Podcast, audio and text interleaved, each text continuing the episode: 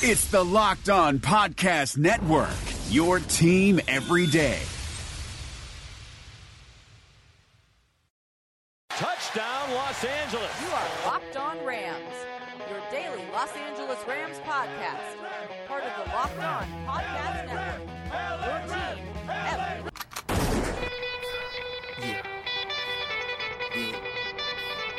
Kane is in the building, nigga.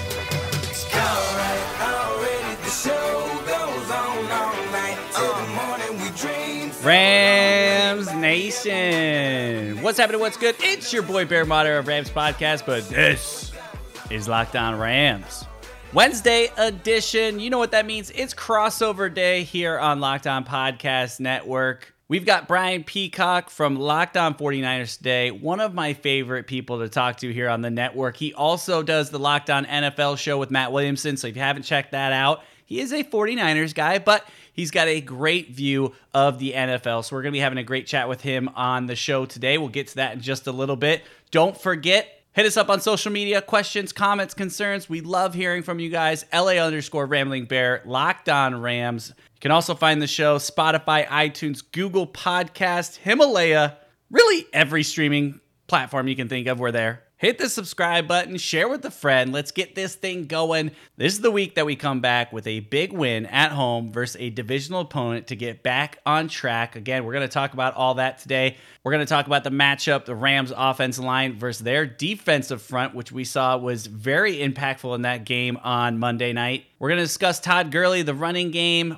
who's to blame, Jared Goff, the O line, the play calling. We're going to get all that. We're going to look at what they have coming into town how their confidence is on high, all that and more. Also, stay tuned at the end of this podcast because later on we have a special NHL season preview for Locked On Kings. We're super excited about Locked On's newest podcast covering the NHL. So stay tuned. At the very end, there will be a clip of our new host from Locked On Kings breaking it all down and giving you an introduction to the new show here on the network. But with all that, let's kick into Wednesday's edition crossover Locked On Rams with Brian Peacock. Welcome to another Locked On Podcast Network crossover episode. I am Brian Peacock, host of Locked On 49ers. With me is Brad Bear Motter of Locked On Rams, a big division matchup coming up this weekend. A little bit of a short week for the 49ers, a long week for the Rams, who played Thursday night versus the 49ers, who played Monday night, and very different trajectories right now in the 2019 season for these two teams. The Rams having dropped two in a row. Coming out of the preseason into the regular season, I think everyone, even 49ers fans, were looking at the schedule saying, okay, week six, this is the defending NFC champions on the road in their house in Los Angeles. Probably pencil in an L here. But the way the first five weeks have looked, I think those ideas maybe have changed a little bit. Yeah, 100%. And I think if you asked a lot of Rams Nation that same question, they would have penciled in that W and moved on. And, and you know, we did that during the offseason. We talked about all the matchups once the schedule came out and kind of went through. And one of the ones I was nervous about was that short Thursday night game up in Seattle. Uh, it was a crazy game all the way to the end, a one point game that didn't go in our favor. And now you're looking at back to back NFC opponents. And now you're looking at the San Francisco 49ers game that now becomes extremely important, especially on how well they're playing, being 4 0 uh, only one of two undefeated teams in the NFL, and they're coming into town. And you think, okay, home game, this is awesome. But then you go back to our last home game versus the Bucks, and that was not very pretty. So it's tough as you're looking to find encouragement about this game, trying not to make it too big of a deal. But at the same time, you know, you are in week six. You're already a couple games behind them, even though you guys have had the bye, but you don't have any losses. So we're two back in the loss column. And if you want to go and win this game, or if you don't, you're going back three. So it's it's a little nerve wracking. It's definitely not the way you thought this was going to come in, and and as you mentioned on your side, the same thing. So uh, it makes for a heck of a game on Sunday. One that I think ticket prices, if you looked at them three weeks ago versus you look at them today, they're definitely going up, and the excitement's there. And this is what we wanted when we talked in the offseason to have a matchup like this that we both can get really excited about it. And here it is. We get it. Yeah, a fantastic top of the division here in the NFC West and looking like one of the, the classiest divisions here in the entire conference. And there's a lot of good teams in the NFC. And I think any number of these NFC West teams, with the exception of the Cardinals, would have a very good shot at making the playoffs in the AFC, but it's going to be much more difficult in this conference. And right now, the 49ers, the only unbeaten in the NFC. And a lot of people said, well, the 49ers haven't played anybody. But I think the key game that I've seen now on the schedule, obviously, aside from just the dominating performance on Monday Night Football, the 49ers beating the Cleveland Browns, was that Bucks game because the 49ers went on the road week one and two, beat the Bucks. The Bengals are terrible. They destroyed the Bengals. So even the the you know the fact that the 49ers are traveling, going on the road, they've already proven that they can go on the road and beat teams. And that Buccaneers team is actually the team that came to Los Angeles and beat the Rams, which was the first indicator that, okay, wait a second, maybe the 49ers did beat somebody. Maybe Buccaneers is that team. Yeah, no, it's funny when you look at that. That was one of the things kind of coming into this week, and you're looking at the overall big picture. And Rams, their opponents so far this year have gone 20 and 9 as far as a record. San Francisco opponents, 6 and 14. And you look at that and you're going, oh, okay, yeah, like you said, they haven't played anybody. But then when you go back and look at their schedule and you're like, wow, they win one on the road versus the Bucks. And it kind of puts a sock in my mouth because I'm like, well, there goes my argument there because, uh, you know, a team that we struggled against and the Rams have said, you know, especially Eric Weddle said, hey, pack that tape up, throw it away, throw it in the ocean. Let's forget about it because uh, that was just a mess from the get go. And sometimes you have that game, that performance, and you want to shake it off. But man, you got to give San Fran credit and really was waiting for Monday night to kind of see the Browns give them a run and see a close game. And that was a team that the Rams went on the road, a little different story there, but you know, struggled to get that game out. It was a fourth down stop. Uh, actually, they had four stops from inside the three yard line, which was a huge defensive stop for this squad. But uh, we struggled a little bit against those guys, and you guys handled it you know, handled them pretty easy. So yeah, when you're matching these guys up, throw the records and the opponent records out the out the window because the way you guys have played, the way you have won has really made this an interesting matchup. And you know, for your guys' sake, coming into this off that big win on Monday night, I'm sure it gives you some confidence, like you said, winning a couple games on the road, uh, coming into LA, knowing that you can compete with these guys. It kind of that confidence level that you guys are coming in with has got to be running on high. Absolutely. Confidence is huge. Confidence is very high with 49ers fans. And the fact that they came in unbeaten has really helped Levi's Stadium become that true. And I talked about it before on the podcast that this season, in the two home games for the 49ers, we've seen a true home field advantage in a really loud stadium. Whereas that Levi's crowd, since basically that stadium had been built, not a lot of wins, and the crowds were not quite as into it 49ers fans right now are super pumped, and I think everyone is fully on board and believes in this team now, even if they weren't quite sure after the first three games. That Monday night game really, and, and I think nationally we're seeing them in the top five, top two or three for some people in power rankings around the league. Which, if you said that before the season, be like, okay, wow, that's that's even more than you could have expected at your your highest level of you know fandom or homerism. Thinking, okay, this is going to be one of the top two teams in the league after five weeks and four games, but you know, when you see it in real time, you're like, okay, well, this team is real. And I will say that the 49ers right now are a different football team than we saw last year. And I think that is very clear. I want to get into some of those matchups too that will probably decide this game. But real quick, you mentioned the records for these teams. And I think this is really big for especially the Rams. Coming in three and two right now. If the 49ers lose this game, it doesn't really, you know, crush their season or anything like that. And it doesn't really for the Rams either. But going four and two and three and three, I think is a huge deal in this division with the Seahawks that both teams still have to deal with. A three and three Rams team with an unbeaten 49ers and a four and one and potentially five and one Seattle Seahawks team at that point. That really puts the Rams behind the eight ball and, you know, two and a half, three games behind the division leaders is rough that early in the season.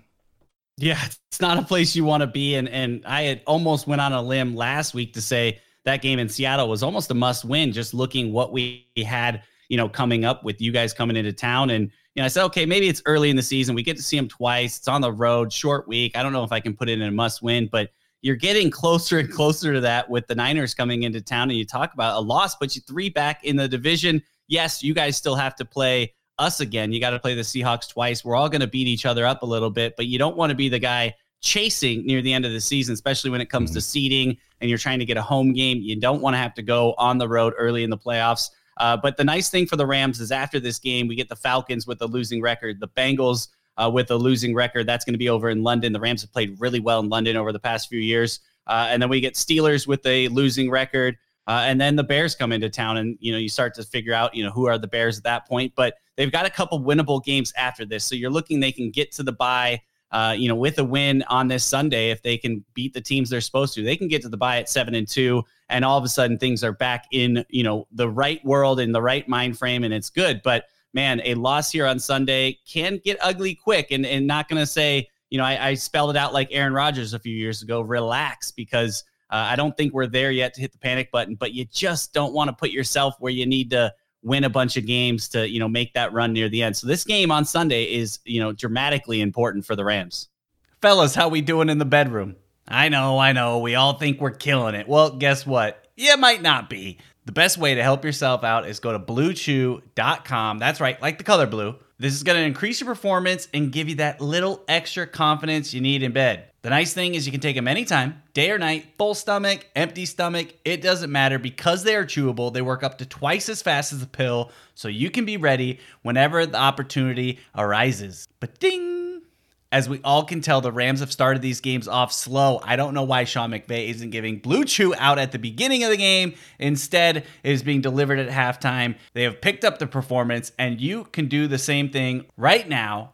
Locked On Rams is going to hook you up, and you are going to get a special deal just for our listeners. Visit bluechew.com. Get your first shipment for free when using the promo code Locked On. All you do is pay the $5 shipping. Again, that's bluechew.com, B L U E, chew.com Promo code locked on. Try it for free. Blue Chew is better, cheaper, and the faster choice, and we thank them for sponsoring the podcast.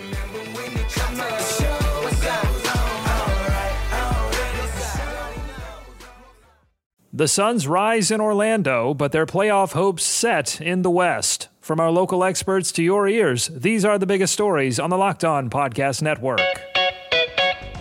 Despite finishing a perfect 8 0 in the NBA bubble, the Phoenix Suns are leaving without a playoff berth. Check out Locked On Suns today for a post-mortem on an amazing run by Devin Booker and company. That's all thanks to tiebreakers and a Caris LeVert jumper that rimmed out, giving the Portland Trail Blazers a win and a meeting with the Memphis Grizzlies in a play-in series for the Western Conference 8th seed. That begins on Saturday. Beginning today, all of the Locked On NBA playoff teams will be previewing the playoffs with special crossover shows. Scout your team and your opponent on the Locked On Podcast Network. Local experts on the biggest stories. It's the Locked On Podcast Network. Your team every day.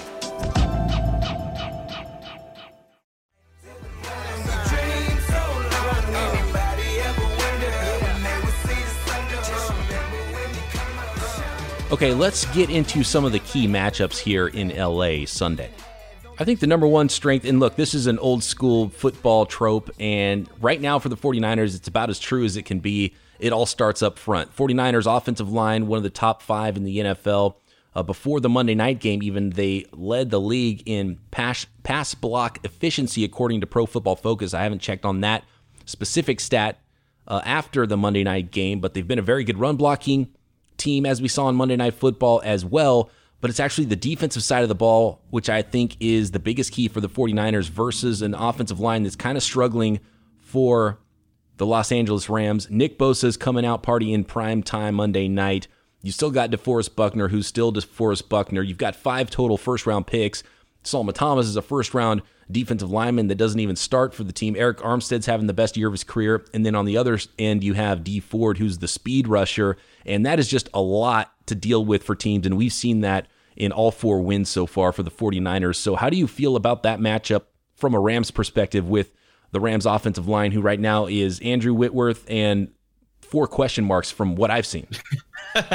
no, you nailed it. Um, you got all their names right. Andrew Whitworth and, and four question marks is, is exactly it. And, that, and that is the big that is the big worry for this game, right? You're looking, especially watching last night. I think that's what was uh, you know a little terrifying for some Rams fans is thinking, okay, you still in your head. We hadn't watched a lot of film of the 49ers, and yes, the the record, and you looked at their opponent's record, and you kind of made these excuses in your head. And you see them live on Monday Night Football against a team uh, that we went all the way to the wire with, and you see how dominant they were and had Baker so uncomfortable. And let's be honest here, the, the Cleveland O line isn't that great either. So, right. but that gives you an idea of what it could pe- potentially look like on Sunday. Uh, Andrew Whitworth played one of his best games of the season uh, on Thursday versus the Seahawks. He he had a over an 80 grade on Pro Football Focus the first time of the season for him. And really, you're going to need a lot of people to step up because yes, you're thinking, okay, Nick Bosa versus Andrew Whitworth, that's fine. But then you're talking about, you know, those five other or four other first round picks. Solomon Thomas is coming off the bench.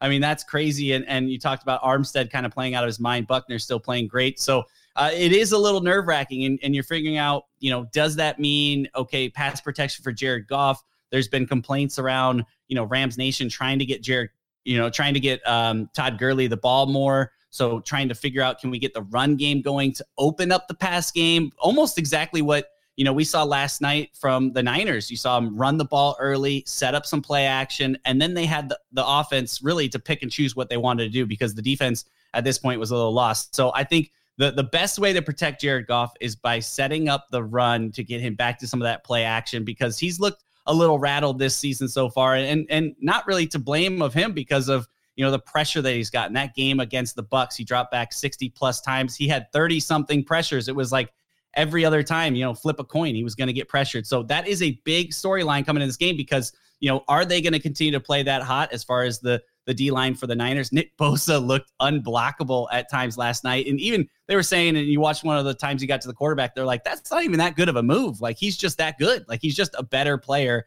uh, than a lot of guys that you're going to line up. So it's huge for the Rams to come out and, and really, you know, get the ground game going early to help Jared Goff and also protect him. Jared Goff's got to be smart with the ball. We lead the league with 11 turnovers. A lot of that's Jared Goff. So uh, having a clean football game is going to be important for him. But man, that D line uh, definitely scares me as far as a matchup coming into it. But uh, it's NFL, you know, a week of football, a week of practice and preparation. Hopefully, they can get it together, put together a game plan for these guys because they're going to need it. Yeah, for sure. And one of the things you talked about there, which is interesting to me. So during the bye week, I did an episode where I ranked position groups in the NFC West, and some of my listeners took exception to me putting Todd Gurley still at the top and putting the 49ers group of running backs, which I like, and they're all really good players but I still had the Rams at the top. And I think Rams fans listening to this would be like, yeah, of course, Todd Gurley's the best running back in the division. The Rams have the best running backs. But if you look at straight yards per carry and results right now, the 49ers are running the ball better. So my question is, where's Todd Gurley at? Is Todd Gurley still Todd Gurley? And are all of the, is everything with the running game and the Rams, is it all in the offensive line or is some of that on the actual players? And is it Gurley maybe not being quite his old self and obviously not getting as many touches as he used to does the the snap count for him actually hurt how good he is without being able to you know just carry the load for a team like he has in the past? Yeah it's crazy because his snap count is up. I mean i actually saw i, I retweeted uh, a, a, stat that basically put him as the number one leading snap as far as percentage wise in week five. He was the number one running back up there but he was used a lot as far as protecting jared goff staying in to, to pass protect going out in some routes uh, so oh, wow. he, he ended up with 15 carries, I think, but we need to crank that up for him. So really, it's hard for me to judge is this Todd Gurley issue uh, until he gets the Todd Gurley amount of carries that we're used to seeing him have. You know, I mean, he was a, really a dominant force the past couple years, but that's because we were feeding him early and often and, and involving him in the passing game, and he was kind of hitting you left and right. And right now, I mean, you're talking about that Bucks game where there's five rush attempts for him and McVay came out this week and he's he's been a little defensive on it, and I don't blame him because he's the play caller and he's taking some blame. And he said, I got to get him early and often. You saw that in the Seahawks game where in that first half he got a lot of carries, and then the second half kind of went away to him. But he explains it as there's a lot of two minute drill opportunities. Looking at the end of the game, you know, they had about uh, a you know two drives where there was eight to ten passes per drive, but that's because of the time on the clock and the score and things like that. And in the Tampa Bay game, we got down early, you know, 21 nothing in the first half. And, you know, he said, I got to go to the, I got to change this up. We got to get into the pass to catch back up. So he's blamed some of it on just kind of the condition of the game to game basis. But I expect him to go back to it because he understands the balance is really where we saw success last year. So I'm not ready to say it's Todd Gurley's fault. And I know there's a lot of people out there say he's making this much money. I don't care if he gets 10 touches or, you know, 20 touches, he needs to be productive. But I I live on the side of Todd Gurley needs 20 something carries to just get going to wear you down in the fourth quarter. We saw Todd Gurley get really dominate uh, you know, dominating in the last couple years in late in the games when he started wearing down a defense. And I think until we see that, it's tough to give you know Todd Gurley the blame here. Uh, so I would put it more on play calling. I think Todd has looked great in his attempts when he's been running. Uh, so I don't think it's really him yet as far as that goes. So we'll see though. I mean, and I as far as San Francisco goes, they don't have you know, I don't blame them for trying to have an argument for who has a better running back combo right now because Malcolm Brown's not being used. We drafted Darrell Henderson, he's not being used. So it's Todd Gurley and maybe a sprinkle of, a, of, of Malcolm Brown, but they're not really getting it done right now because they're not getting the attempts. So yeah, I almost would have the San Francisco running backs ahead of them just because of the production and the amount that they are involved in the offense. So I think it's going to be a big thing. We saw them run the ball 270 something yards. The Rams have got to be aware of that. That you know, time of possession is important, keeping control of the ball, not letting them run up and down the field. So you would think, you would think, especially after how much pressure has been put on him, that they will start to give Todd Gurley the ball more. But you know, that's one thing we'll have to keep an eye out for Sundays is how that running game goes on both sides of the field. You heard it, 49ers fans. Brad said it. He can't take it back. The 49ers have better running backs than the Los Angeles Rams do. You can stamp that. I'm going to pull that audio and I'm going to play that. I'm going to play that at the end week of every five. episode. in week five, in week five, yes, I, I will give the edge to you. And you're right. You can you can clip it and and you know have uh, the pitchforks come my way. But as you look at it, as for production of a running back as a group, uh, especially as you you know you guys are looking at getting two healthy running backs with Tevin Coleman coming back. Uh, we only have one, and we're not giving him the ball. So yeah, when you when you don't give the guy the rock, it's hard to say he's still the best as far as production goes. And maybe I still think talent wise, Todd Gurley is the best back in the NFC West, but production wise, right now, he's not getting the opportunity to prove that. Yeah, right now Matt Breida's he was ripping off 10 yards per carry in a couple games. He's 6.5 average on the season. Raheem Mostert's 5.8. Tevin Coleman's five and a half yards per carry. So whoever gets put back there is just running the heck out of the football. And a lot of that is on the 49ers offensive line, which I mentioned top five unit in the NFL, even without Joe Staley. I've been really impressed with the rookie Justin Skule in there, who's uh, done a great job in Joe Staley's absence at left tackle.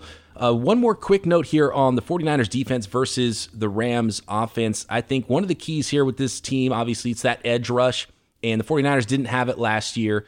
And I think we're seeing not only, okay, not only does it help against the run, the 49ers defensive line is good against the run. They got good linebackers and they've affected opposing teams' run game. They've affected opposing teams' quarterbacks, which also has in turn given their secondary an opportunity to not have to cover as long and get turnovers on their own. And the 49ers have a ton more turnovers. They had a, a, record, a literal record of fewest turnovers ever last year. So this unit is so much different. And that's what I've talked about. This team is transformed defensively. It's just completely different, adding basically the two best edge rushers they could have possibly added in the offseason in a number two overall pick in Nick Bosa and then Dee Ford as a free agent that they had to pay a second round pick for to even have the right to sign him. So, turnovers. You mentioned that a little bit with Jared Goff. Pressure on Goff is, you know, from the outside perspective, it's all about, oh, Goff can't handle pressure, get him fading away, throwing these fadeaway throws. He can't handle pressure, and it's game over. Turnovers come. Is that accurate? Is Jared Goff more nuanced than that? Is he taking a step back this year instead of taking that extra step forward that we thought we might see under Sean McVay? Yeah, I think it's a mix of both, right? Because even looking back to that Thursday night game, um, you know, the the big turnover that kills you, and he's done it a couple times really throughout his career, is that that sack fumble strip where I hate because quarterbacks look so awkward when that happens, and it makes you look like such a goofus as the ball's you know popping out the back and you're trying to throw an empty hand. But that's happened too often for him. He does have pretty good pocket awareness. He's not a Russell Wilson where he's going to scramble out and make you know three guys miss, but he slides very well. And you go back to a handful of his great throws this year where still he's under pressure and he slides a little bit and makes a great throw. So I still believe he can make those big time moves to create an extra second or two and get the ball off. But you going back to that Thursday night game, one's a a pass that's right into the you know wide receiver's hands. It was Gerald Everett, and later afterwards he said, you know, Everett's got one of the best natural hands that I've seen in the game. So that was kind of a fluke drop for him. And then an amazing interception. The other turnover was a Todd Gurley strip where you know, as a as a fan, as a, a, watching the game, I'm sitting here, blow the whistle. This play is dead. He's been,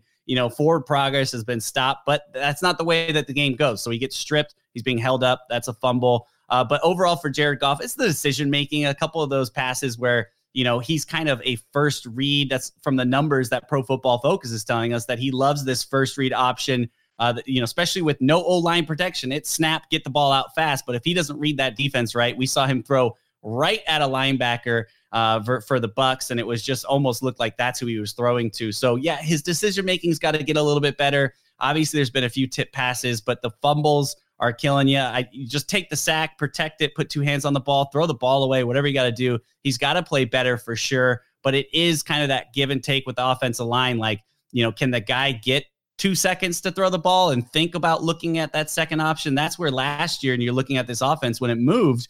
Uh, I go back to that play action, and my listeners are probably so over me saying, run the football, run the play action, and you got to run the football to set up the play action. But it gave him time to sit back there and go, okay, first guy not open, second guy didn't like it, third, there's my man. And this year, it's like read one, uh, maybe read two and throw. And, and at that point, we're losing that downfield game that was kind of the you know, the icing on the cake for us last year is we had Todd Gurley running so well. We had Cooper Kupp and Robert Woods over the middle doing so much action. And then the deep ball was really working for us. And it just isn't clicking. We don't have an identity. Sean McVay kind of said that, you know, here we are in week five, and we're still trying to figure out like what our offensive identity is. And I think that's something they got to figure out. And and maybe they should go back and look at their own film because that was it last year. Run the football, play action, go deep when needed. Uh, and that this year, right now, it's just kind of throw, throw, throw, uh, run late, run late. And, you know, it's just kind of been a mess. So I don't know if it's all on Jared Goff. You know, he got the big contract. I don't know if that's a effect. I wouldn't say it is, but uh, he's got to handle some of that blame. But the offensive line, those five guys, Andrew Whitworth, and, you know, as you mentioned, the four question marks, they've been playing better as of last game, but they've got to do it consistently, especially as you got another NFC opponent coming in that's undefeated and has got one heck of a D line. Well, when you talk about offensive identity, the 49ers have definitely found theirs. Let's talk a little bit about that matchup 49ers O against Rams D, and we've got to make our predictions coming up. Really excited to talk to you about one of our new partners, Metro Infiniti. You can find them just off the 210 in Monrovia. You got to go swing in and check out their new multi million dollar facility. Check out their amazing selection of new and used cars. They are the number one volume dealer in California and the only dealer in California that's family owned and has been in business for over 25 years. My favorite thing, and I go on and on about this, but I hate the car buying experience. And with Metro Infiniti, it's completely different. If you don't like going down a dealership, no problem. They will bring the new car, the paperwork, everything you need to get it done. They will go to your home, your office, your work. You want to meet at the parking lot of the mall? Go for it. They will help you complete the whole transaction, whatever is easiest for you. They are all about the customer buying experience. It's not the old fashioned car dealership where you go in and you're haggling back and forth. These guys make you feel comfortable from the moment you step on the lot. Also, if you mention locked on, they're going to give you another $500 off any car purchase. If you're thinking about a new Infiniti, or even in the market for a new or used car, please give them a call. Let them earn a chance to do business with you. Believe me, you won't regret it. My man, Billy Adams, give him a call. You can reach him at 626 599 7510 or go to metroinfiniti.com and check out what they have. Again, they're located at 821 East Central Avenue, Monrovia, California, just off the 210 in Monrovia. Also sponsoring the podcast and potentially sponsoring your wallet is mybookie.ag. Game winning touchdowns on a two minute drive, running backs racing down the sidelines with no one to stop them. There's nothing like the NFL, and there's no better way to make the games even more exciting than to throw a little cash down on them. So do the smart thing. Go to mybookie.ag. No one gives you more ways to win than they do. MyBookie's got the fastest payouts and better lines than any other sportsbook. Don't forget, where you're betting is just as important as who you're betting on. MyBookie.ag is the best in the business. Whether you like betting on fantasy players, they got you covered there. Do you like parlays, betting a little bit, winning a lot? If all your picks come through, you'll multiply your winnings no matter how you bet on the NFL season. This is the best time of the year. My favorite is betting in game live during the action. Let's say the Rams are down 10 at half. You think they're going to come back and win. You can bet, hedge your bet, however you want to do it, but you can bet during the action. I love that part of this with MyBookie. Join now, and MyBookie will double your first deposit. Use the promo code Locked On to activate the offer. That's promo code Locked On. Visit mybookie.ag today. You play, you win, you get paid.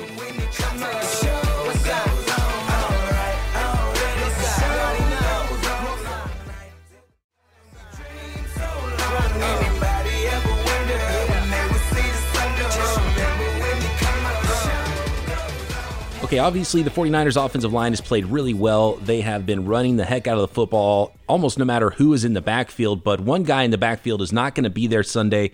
Kyle Juszczyk looks like he's got a sprained MCL. He's going to be out 4 to 6 weeks. That could be a huge factor in the 49ers run game.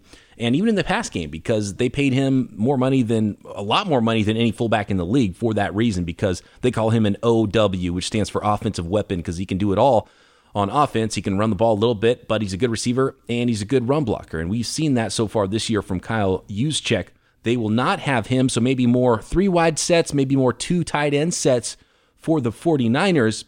My question is uh, they're going to obviously the 49ers are going to run that wide zone. They're going to try to run the ball, but when Jimmy Garoppolo drops back to throw, he's obviously got to deal with Aaron Donald, who's just still a beast and is going to be in his face. But on the back end, I feel like the secondary for the Los Angeles Rams is more beatable than they have been in the past. And Marcus Peters is already a gambler. Is he even taking more chances than he has in years past? Yeah, I don't I don't think he's taking more chances. I think he's always been that type of player. The the problem is when he takes those chances, it leads to these, you know, deep bomb situations where he's running 10 yards trying to catch up and then he turns around and he's flailing his arms and he's yelling at the rest of his teammates and you know, we had a, a kind of a discussion on this on Rams Twitter with the last one in Seattle where he got burnt. Uh, DK Metcalf went deep and and you're watching uh, the film the next day and you realize he's got to have help over the middle, especially the way that he's forcing him inside. So that's a communication thing. And that's something that John Johnson, uh, still early in his career, even though I, you know, expect more of him there is on the road, loud noise situation. Did they not get the call there? But it seems like it happens too much with him, right? And he had, you know, a game against Tampa Bay where I had the same thing. Mike Evans went deep over the top over him, big touchdown. The next series, he gets a pick six. Uh, same in the Seattle game. Early in the game, he strips uh, uh, or picks up a strip fumble, and if they didn't blow it dead, he's starting to return it, looking close into in, in, inside the 20. So there's the good and the bad with Marcus Peters, and really, I think that's why the debate for this whole Jalen Ramsey trade and you know people looking at, hey, can we, you know, Jalen Ramsey known as kind of maybe a headache on the football team, and you're thinking, hey, can we trade one headache for another, but one's maybe a little bit better. Uh, maybe not as much risk reward there with Marcus Peters. Uh, but that conversation has been going around because, again, you got to remember Marcus Peters is on his contract year here. Uh, so all these things kind of play into the long term picture of what the Rams are going to do. But right now, it's tough because uh, the big thing with Marcus Peters not only is getting beat deep, but his effort is really what killing a lot of us. Is you know when he's going in for the tackle, he kind of there's been multiple clips where you look at him and he kind of pulls up last minute and then just you can just see in his head he's like, nah, I'm not going in there. I'm not. that looks too crazy. I'll let one of these big guys come in and wrap that tackle up, and that's just not the the type of effort you're looking for across the board. So I'm sure those film rooms have been fun for some of the coaches as they as they're digging into him on that. But I don't know if he if it's so much he's getting worse. Um, he had one of his better pro football focus grades uh, in the last couple weeks, and he's really been one of the solid guys. Aqib Talib is one of the guys that's really been struggling this year uh, as far as what we expect for him and that leadership there. So yeah, this was a, a, secondary we look coming in the season with the addition of Eric Weddle, John Johnson continue to play better. That you thought, man, these guys were finally going to have it. Everyone's healthy and together, and uh, they just haven't clicked as much. They have really good moments, but then they have really bad moments. They're giving up too many big plays. So on Sunday, it's definitely something uh, that we can't allow Jimmy Garoppolo to, you know, move Marcus Peters with his eyes and go for one and have another one over the top because it's just something we've seen way too often.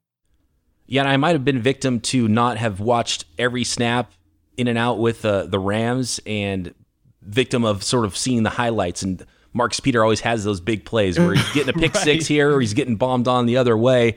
Uh, like by Mike Evans when he's biting on a double move or trying to jump something. So uh, that's good perspective there from you, Brad. Um, last matchup here before we get to the predictions, real quick, not a lot of time, but last December, the record breaker for George Kittle. He had nine catches for 149 yards and a score. And I know there might be some injuries right now in the linebacking group for the Rams. How do you think the Rams will try to match up with George Kittle?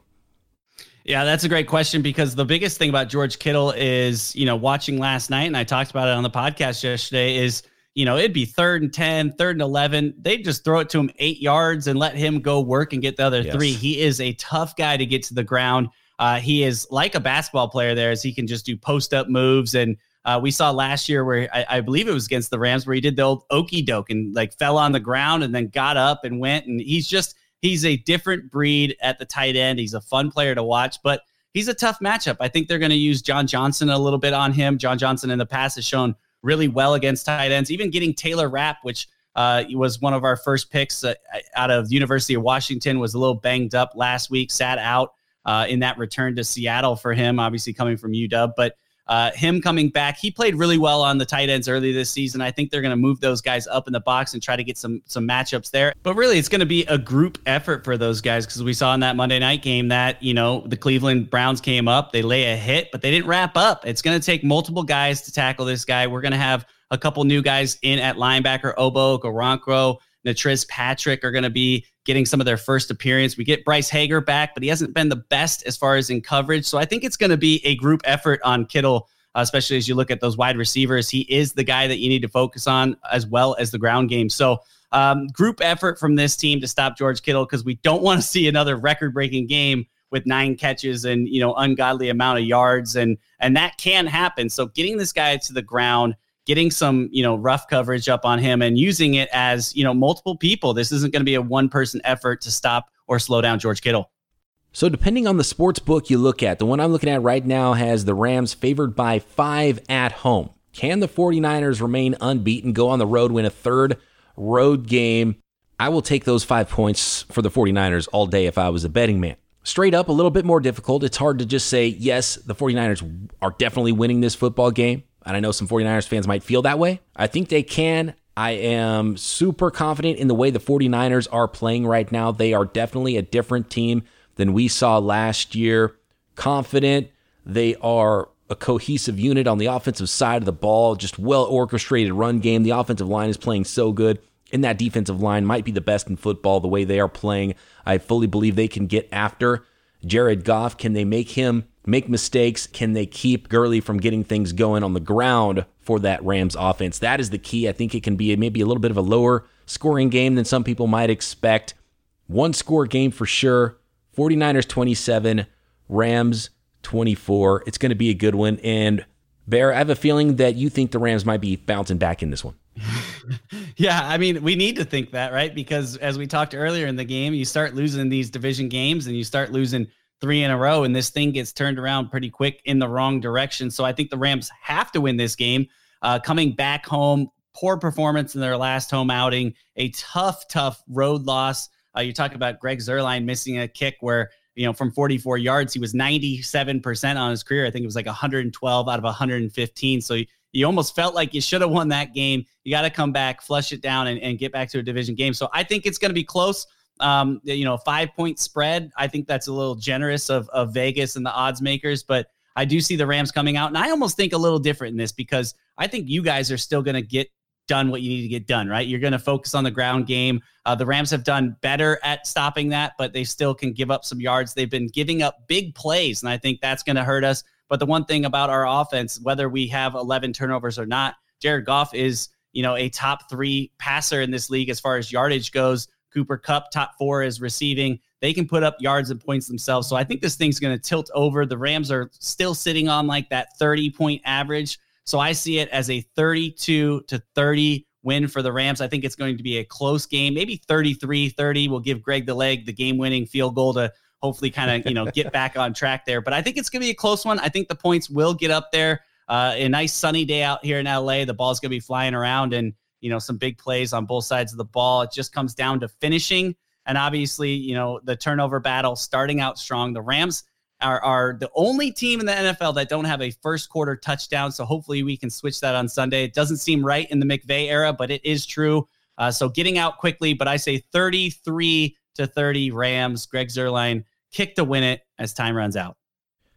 Thank you so much, Brad. You can find Brad Bearmotter and all of his work at LA underscore Ramblin' Bear. And if you have a friend who is a Rams fan, let them know that they've got their team covered daily at Locked On Rams. I am Brian Peacock. You can find me on Twitter at BD Peacock. Brad, always fun. Look forward to this matchup.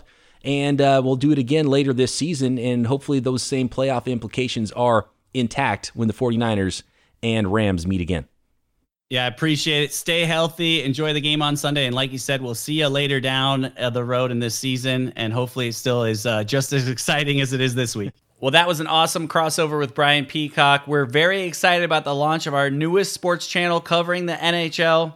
As you know by listening to this show, we feature local experts covering the biggest news, and now we're covering the ice with Daily Hockey Podcast. Check out the upcoming season preview for Locked On Kings and find your favorite NHL team on our website, www.lockedonpodcast.com backslash NHL. We'll have more Rams news for you tomorrow as we have Jake Ellenbogen joining the show.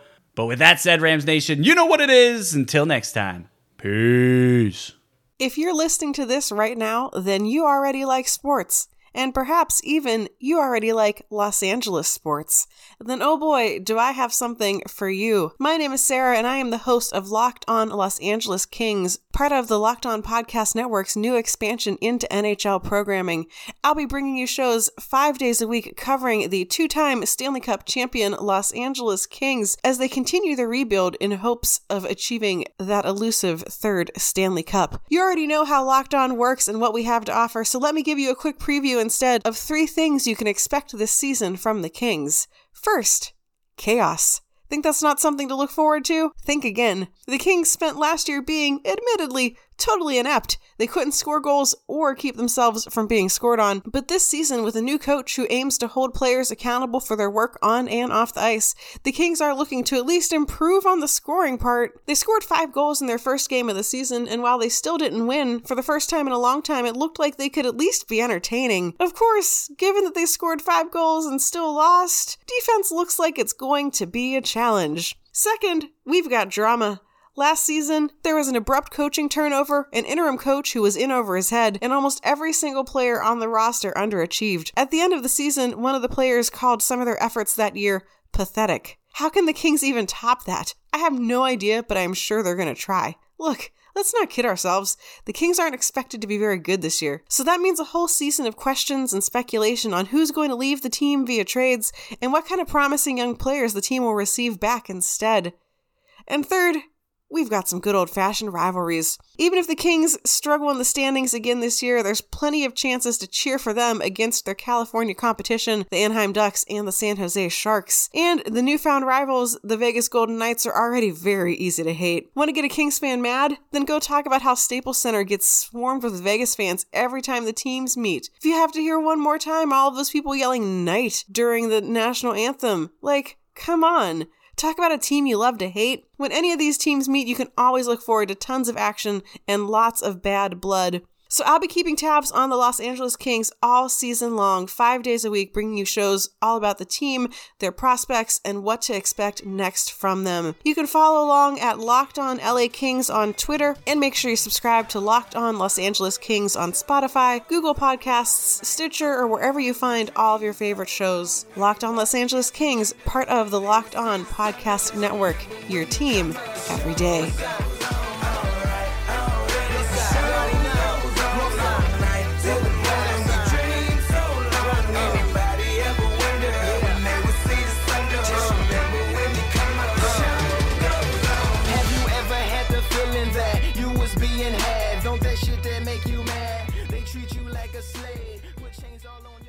Hey, Locked On listeners. You already love our network of NFL shows, so why go anywhere else for the fantasy football information you need to know for the 2020 season? You just need to check out Locked On Fantasy Football, hosted by me, Vinny Iyer. We're counting down to the season by breaking down players and teams every day. It's no nonsense, straight to the point, smart fantasy football analysis that has only two goals in mind helping you dominate your drafts and win your league championship. That's Locked On Fantasy Football, only on the Locked On Network.